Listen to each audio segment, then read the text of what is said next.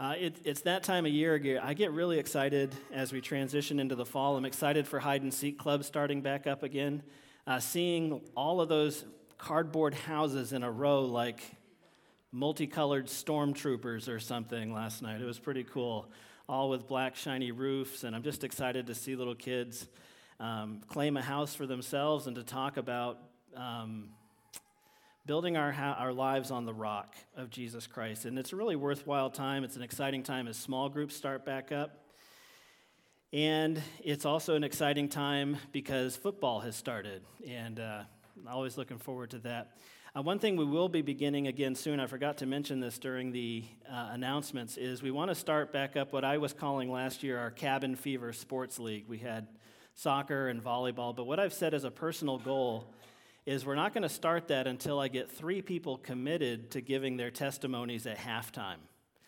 Uh, we'll start the soccer season once I have three people come to me and say, between games, I will share the story of how I became a Jesus follower.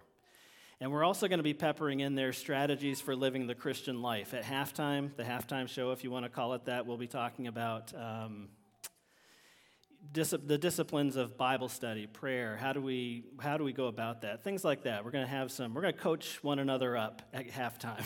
we'll call it that. But we're not going to start any of that until I get three people who come up to me and say, "I'll give my testimony." So if you really want to play soccer, I need to hear from you. Okay, it'll be fun. Okay.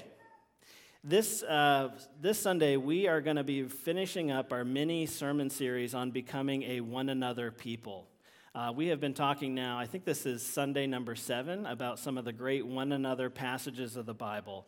And as we've pointed out over the previous Sundays, when I look at these passages in their aggregate, when we look at them all together, the thing that emerges in my mind is not really a concrete idea so much as a an overwhelming feeling of longing. For, this is just my personal experience when I read the one another passages of the Bible.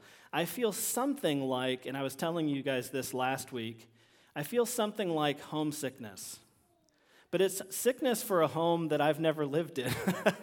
That's really the truth. I have this deep longing to belong to a community like the one I'm seeing described in the Bible. And I think, guys, State Road is becoming that by degrees. i am getting a taste of it here among you, and I just long for more of it. I long to live it out more fully in my own life and in, in the life of our church.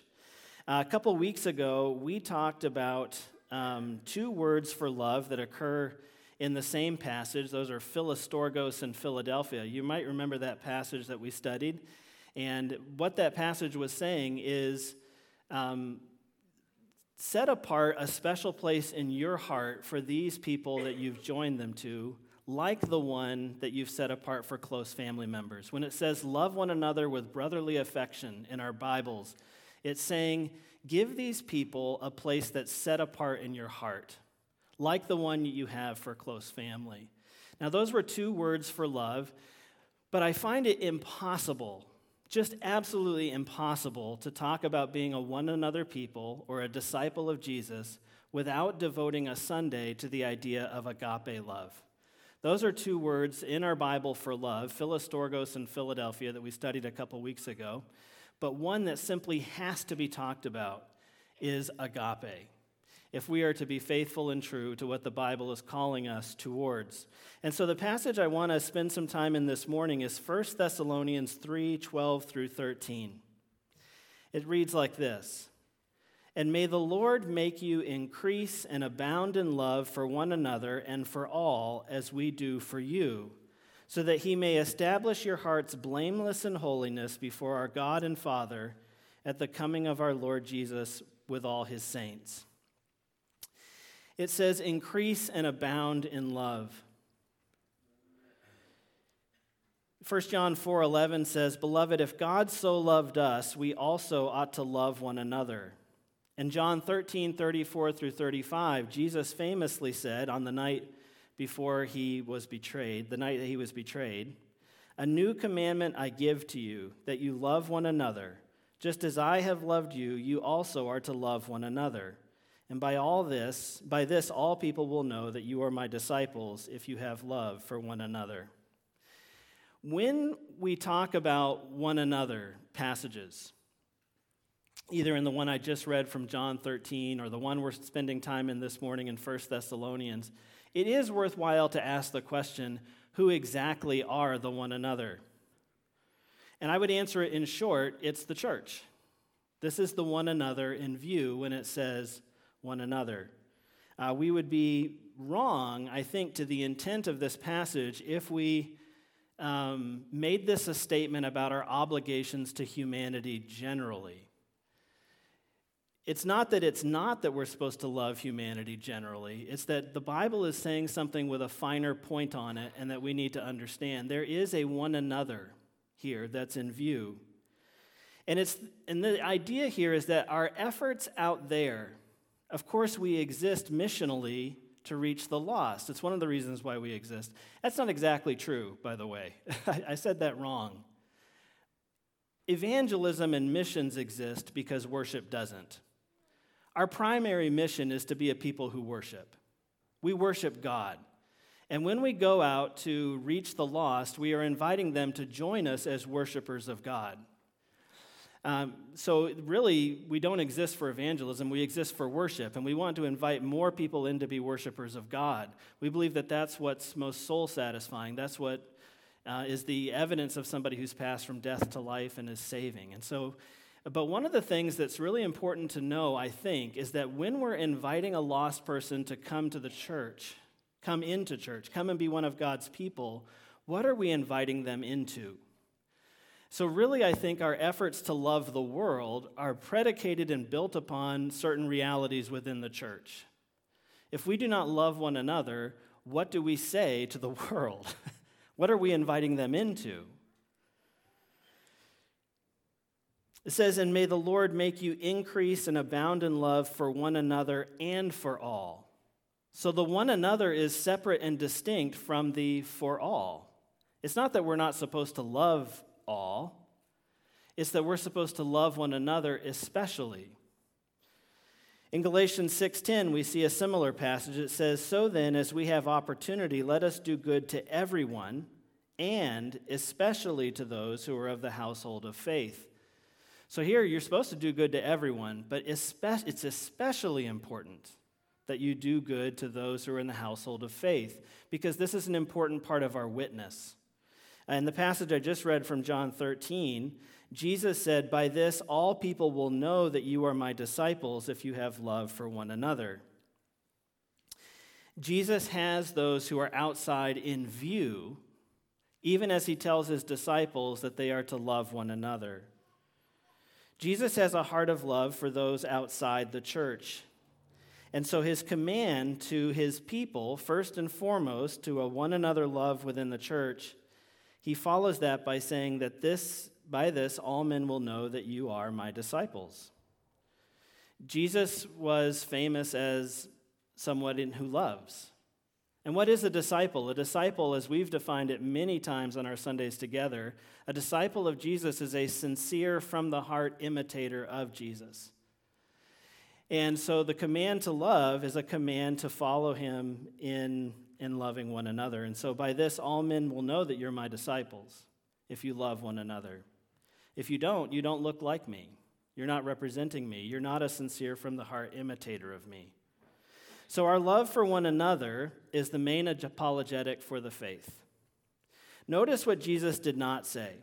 And here I'm borrowing from the love chapter in 1 Corinthians 13.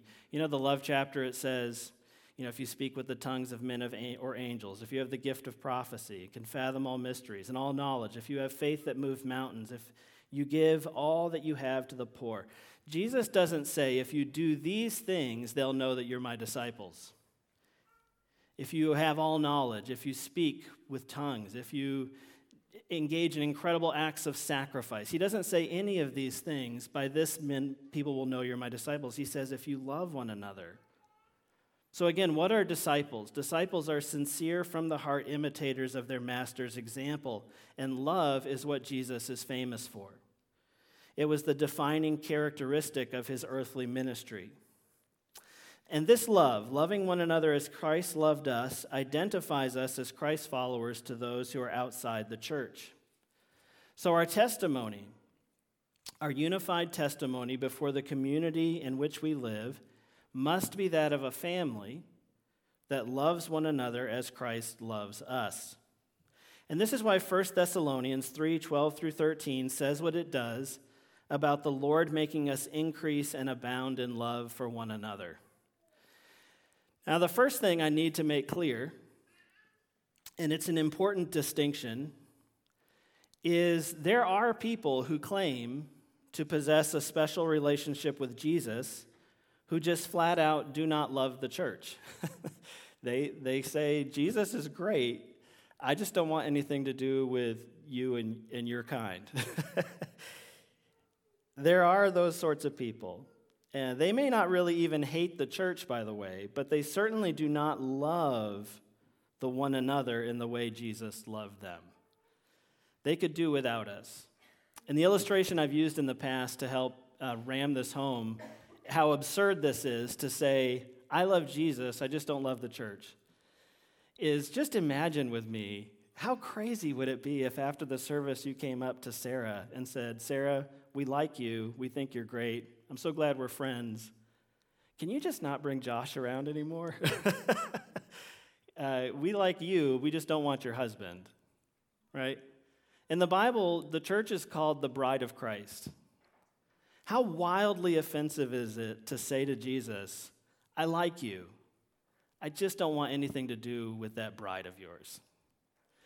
It betrays a complete misunderstanding of who Jesus is. You think you like Jesus, but you don't even know him well enough to know that that is a huge, to put it mildly, faux pas to do say something like that to Jesus.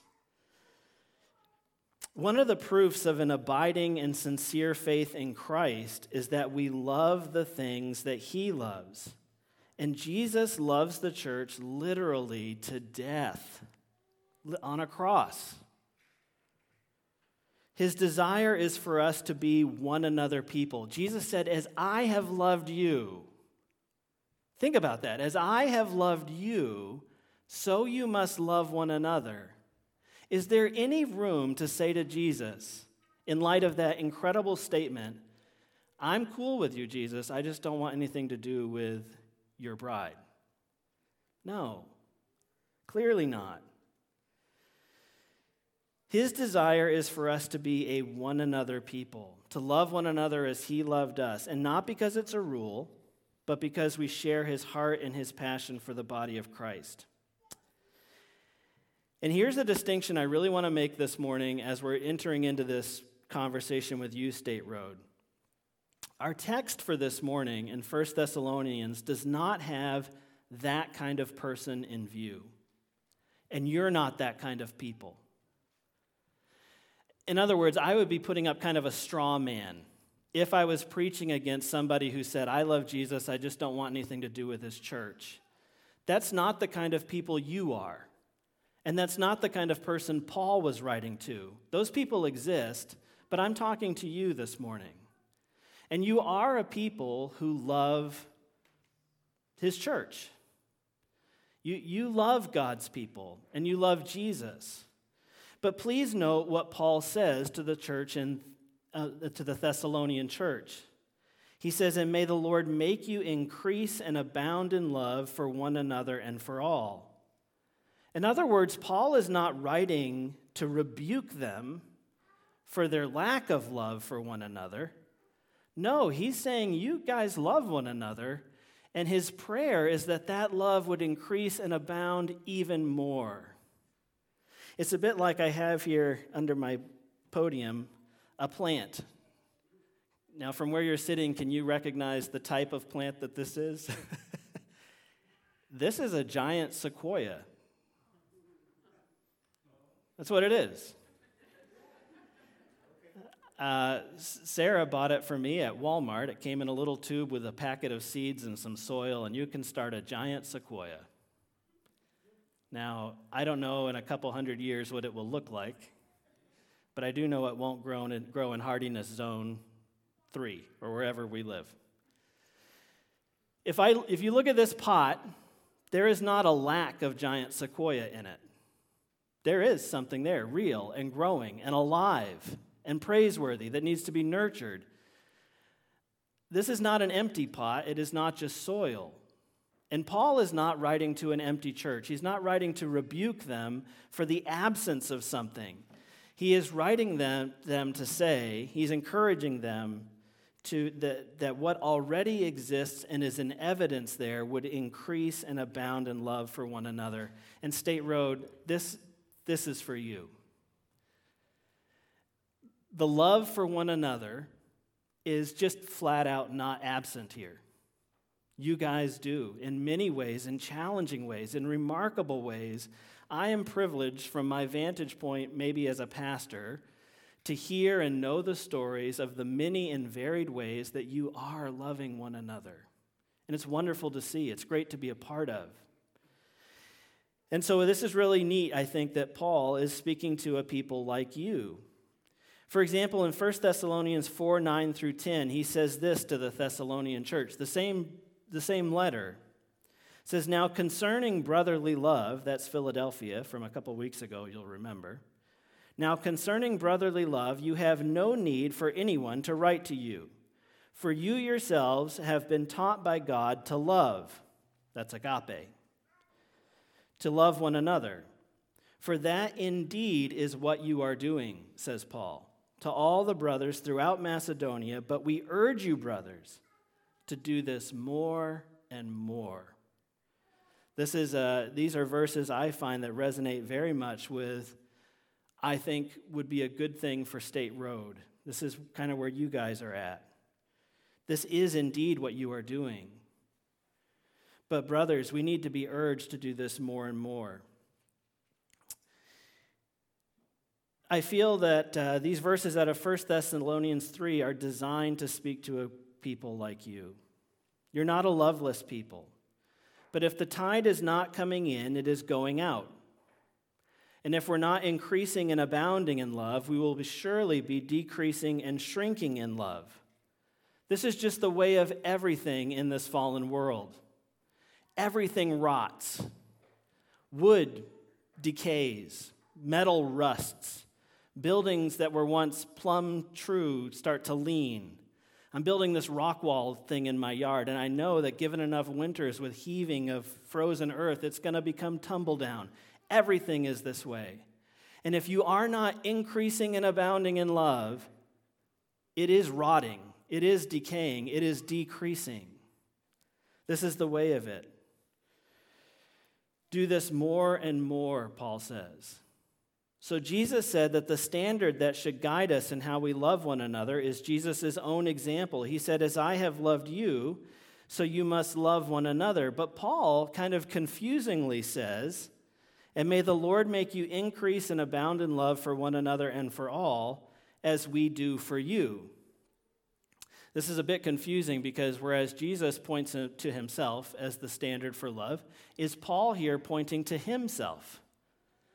as though Paul is somehow our standard and guide for what it is to be a loving Christian. I don't think so.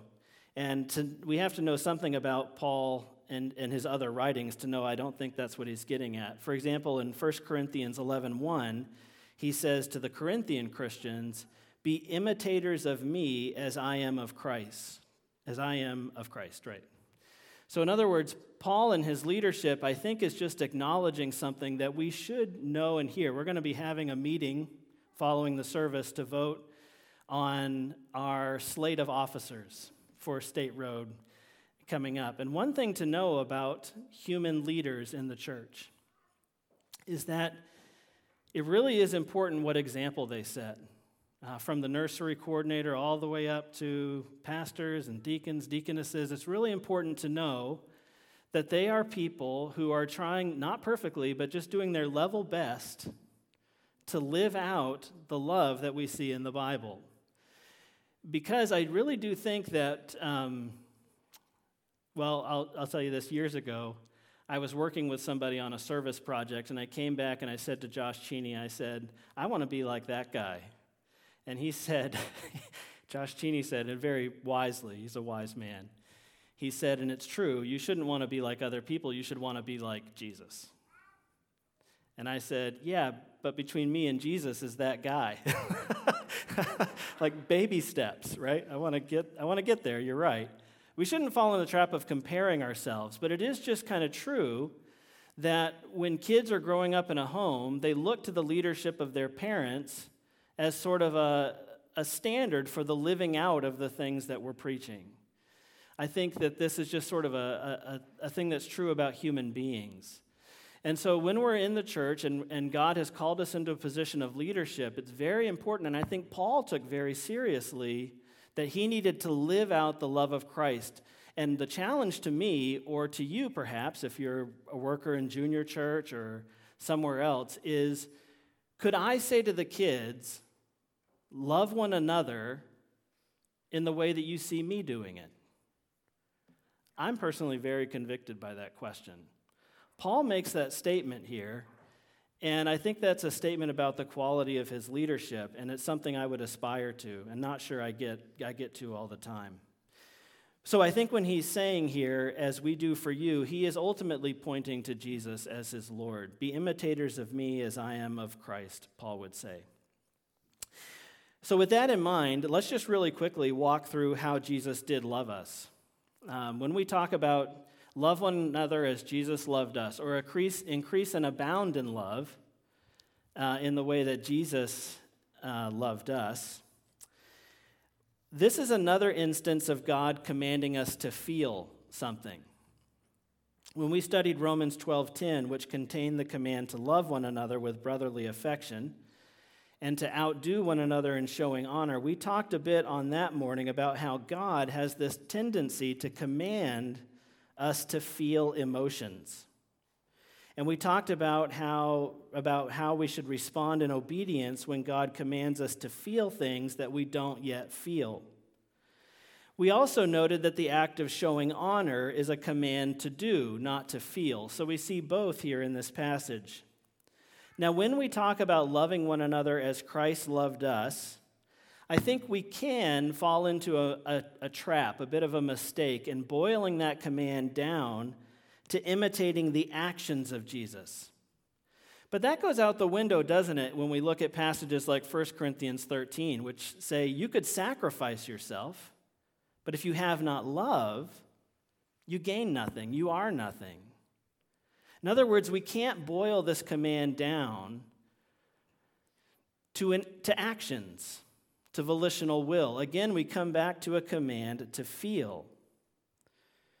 1 Thessalonians 2 8, this is again the same letter that contains our text for this morning to increase and abound in love. Paul writes this to them So, being affectionately desirous of you, we were ready to share with you not only the gospel of God, but also our own selves, because you had become very dear to us.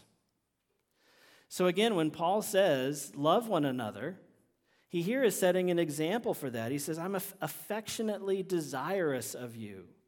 You've become very dear to me. And this goes beyond a command that can be obeyed simply through an act of our volitional will. Uh, we do find, though, a command to do things in his letter to the Thessalonians. He says, See that no one repays anyone evil for evil but always seek to do good to one another and to everyone. Now, you can do good to people without feeling anything.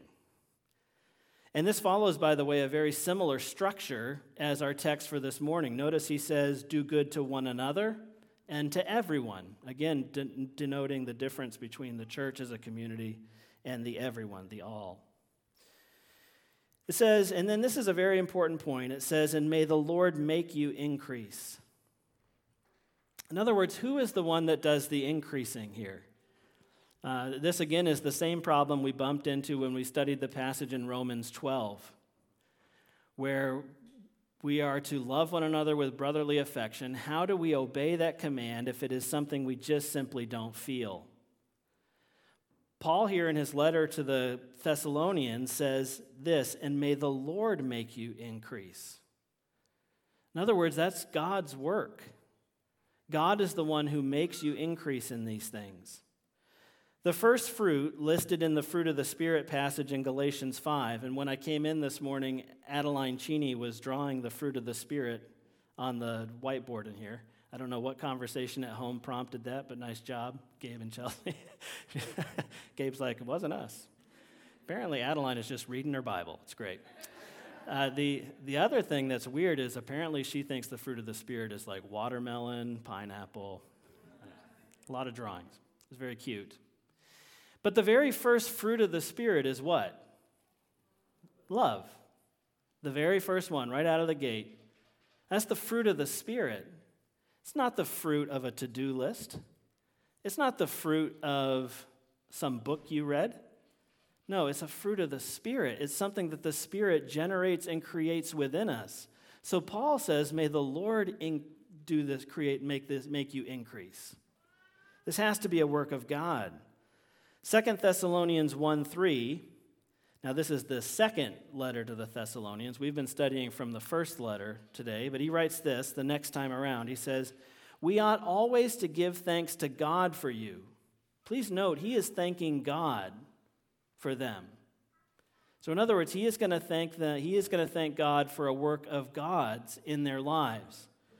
We always ought we ought always to give thanks to God for you, brothers, as is right, because your faith is growing abundantly, and the love of every one of you for one another is increasing.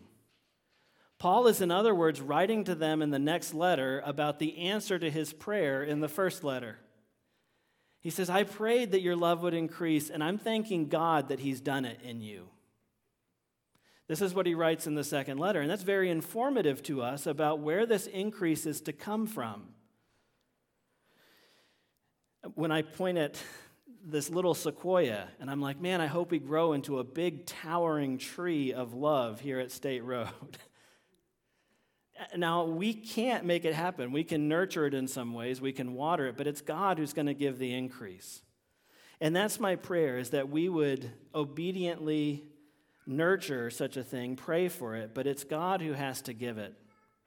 Philippians 1 9 through 11 says, And it is my prayer that your love may abound more and more with knowledge and discernment, so that you may approve what is excellent and so be pure and blameless for the day of Christ filled with the fruit of righteousness that comes through Jesus Christ to the glory and praise of God. So it comes through Jesus Christ. He's the one who makes this increase happen. And are we praying for it? Are we praying for it? I hope so.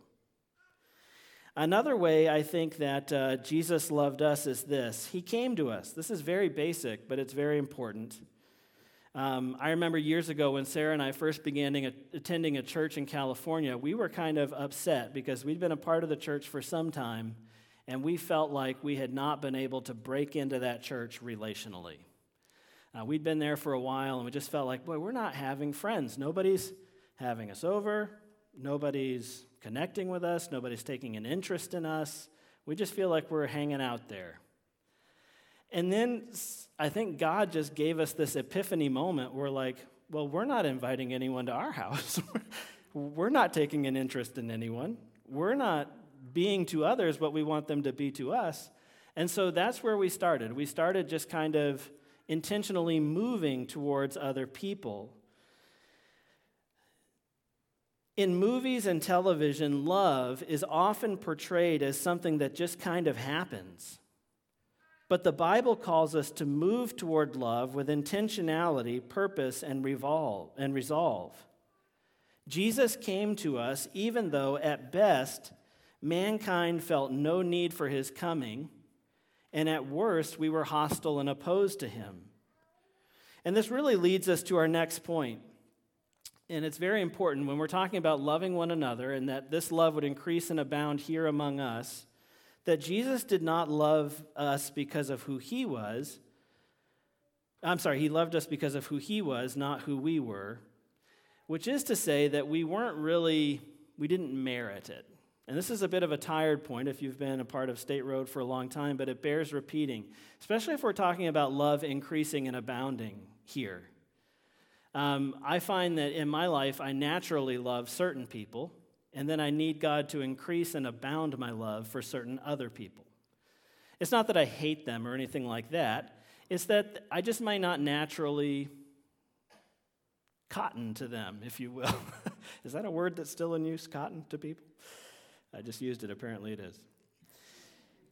Uh, in Greek, there were these four words for love, three of which appear in our Bibles. And the word used by John to quote Jesus, I'm, I'm sorry, the word used by Paul here in our text for this morning is agape. Now, the essence of agape love is sacrifice. Agape is a sacrificial love. And loving one another is oftentimes a costly, painful, and one sided experience. I think of Jesus washing the feet of Judas. Serving him in that way, even though he knew who Judas was and what he would do, we ask, why would he do that? And implied in that question, why would he do that? Maybe you don't ask that question, but I do. Implied in that question, why would he wash the feet of Judas, is the hidden assumption that our acts of service, the outward expressions of our love, are a tit for tat exchange. I wash your feet if you love me and follow me. But Jesus didn't view love in that way. He loved because it was his nature to. And our nature didn't have to be lovable for him to do that. Uh, Matthew 5, 43 through 47 says, You've heard that it was said, You shall love your neighbor and hate your enemy. But I say to you, love your enemies and pray for those who persecute you, so that you may be sons of your Father who is in heaven. For he makes his sun rise on the evil and on the good, and sends rain on the just and on the unjust alike. For if you love those who love you, what reward do you have? Do not even the tax collectors do the same? And if you greet only your brothers, what more are you doing than others? Do not even Gentiles do the same? Uh, one other word here about the way Jesus loved us and what I hope to see abound and increase here among us is comes back to this idea of he loved us actively. Uh, we have these three statements that we return to often here at State Road loving God, loving others, and love in action. And biblical love is always an active love. 1 John 3:18 Let us not love in word or talk but in deed and in truth. Mark 10:45 For even the son of man came not to be served but to serve and to give his life a ransom for many. John 15:12 My command is this love each other as I have loved you Greater love has no one than this, that he lay down his life for his friends. So, Jesus' love, the love that we're called to imitate, found its ultimate expression in Jesus going to the cross. It found expression in an action. Jesus lived a radical life marked by a radical love, and we as his disciples are commanded to go and do likewise. And can you imagine what it would be like if we actually loved one another in this way. This is again one of those moments where I feel that strange, homesick kind of feeling. I want to be that kind of friend to you, and I want to be surrounded by those kinds of friends. And can you imagine with me what that would say to the surrounding community about the God we worship if we made him visible with this kind of love for one another? It's an exciting idea.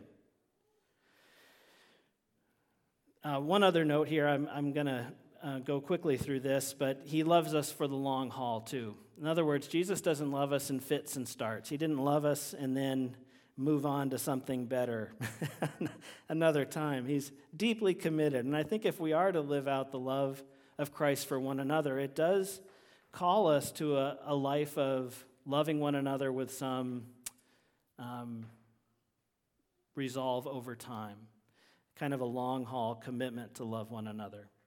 I want to close with this idea, though. And Paul concludes this letter, and also uh, in Philippians, the Philippians passage we just read. Let me see if I can find that again. Uh, the Philippians passage says this It's my prayer that your love may abound more and more with knowledge and discernment, so that you may approve what is excellent, and so be pure and blameless for the day of Christ. Pure and blameless for the day of Christ. And then here in our passage we're studying this morning, it says this And may the Lord make you increase and abound in love for one another and for all, as we do for you, so that he may establish your hearts blameless in holiness before our God and Father at the coming of our Lord Jesus with all his saints. Um, In my commentaries, I searched high and low and found it very hard to find any biblical commentator who would make the link between the loving one another and being blameless in holiness. But Paul here draws a link that should grab our attention. In verse 13, he says, So that.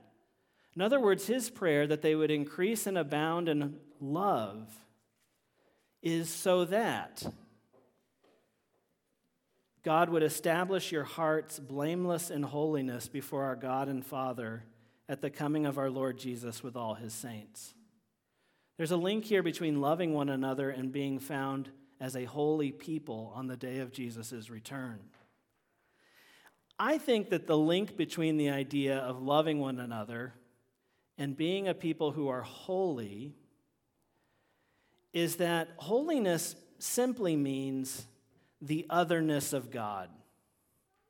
Uh, when the angels surrounding the throne in glory cry out, Holy, holy, holy, they're just saying, God, you are so utterly in a class by yourself. There is nothing that we can compare you to. You are higher and more excellent. The other day, I was, I was walking early and I was trying to describe on the phone the sunrise, beautiful sunrise. And I found myself unable to describe the sunrise without conjuring other things. Like, I was like, it's pink, like, like the bright inside of a clamshell. so I was trying to come up with some way to describe it. But when you look at God, there is nothing to compare him to. He is just holy, it is other. It is sort of like if you came to the edge of the ocean, you'd never seen the ocean before, and you just go, wow. That's holy. That's the thought. And so when it's saying holiness, it is saying that the amazing, awesome excellence of God is being put on full display in us, his people, and that the, the substance of that is that we love one another. We find very similar language about Jesus. Jesus said that he is the exact representation of the Father. In other words, all of the glory and the holiness of God is put on display in Jesus. And Jesus, according to the book of John, is the Word become flesh. In other words, you took the Bible and you personified the Bible in a human being. Jesus is the Word made flesh. Now, I'm in a very circuitous way, I'm coming back around to this idea of love. Because in Matthew 22, 37 through 40, a lawyer trying to trip Jesus up asks, asks him a question What is the greatest command? And Jesus said, You shall love the Lord your God with all your heart, with all your soul, with all your mind. This is the great and first commandment. And a second is like it you shall love your neighbor as yourself. On these two commands depend all the law and the prophets. In other words, all of God's revelation, the Bible, can be summed up and hung off of these two commands love God, love others. And we add to make explicit what Jesus implied love in action.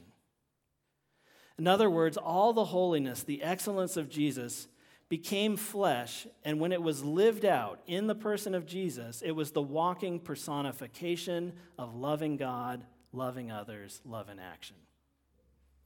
This is, I think, the substance of what the Bible says about Jesus. And so when it says, May the Lord make you increase and abound in love for one another and for all, so that he may establish your hearts blameless in holiness before our God and Father at the coming of our Lord Jesus with all his saints. It is saying that Jesus would be made more visible in all his excellence and all of his soul satisfying goodness in you. So on that day, his holiness, his otherness would be made manifest and visible in his church. Amen?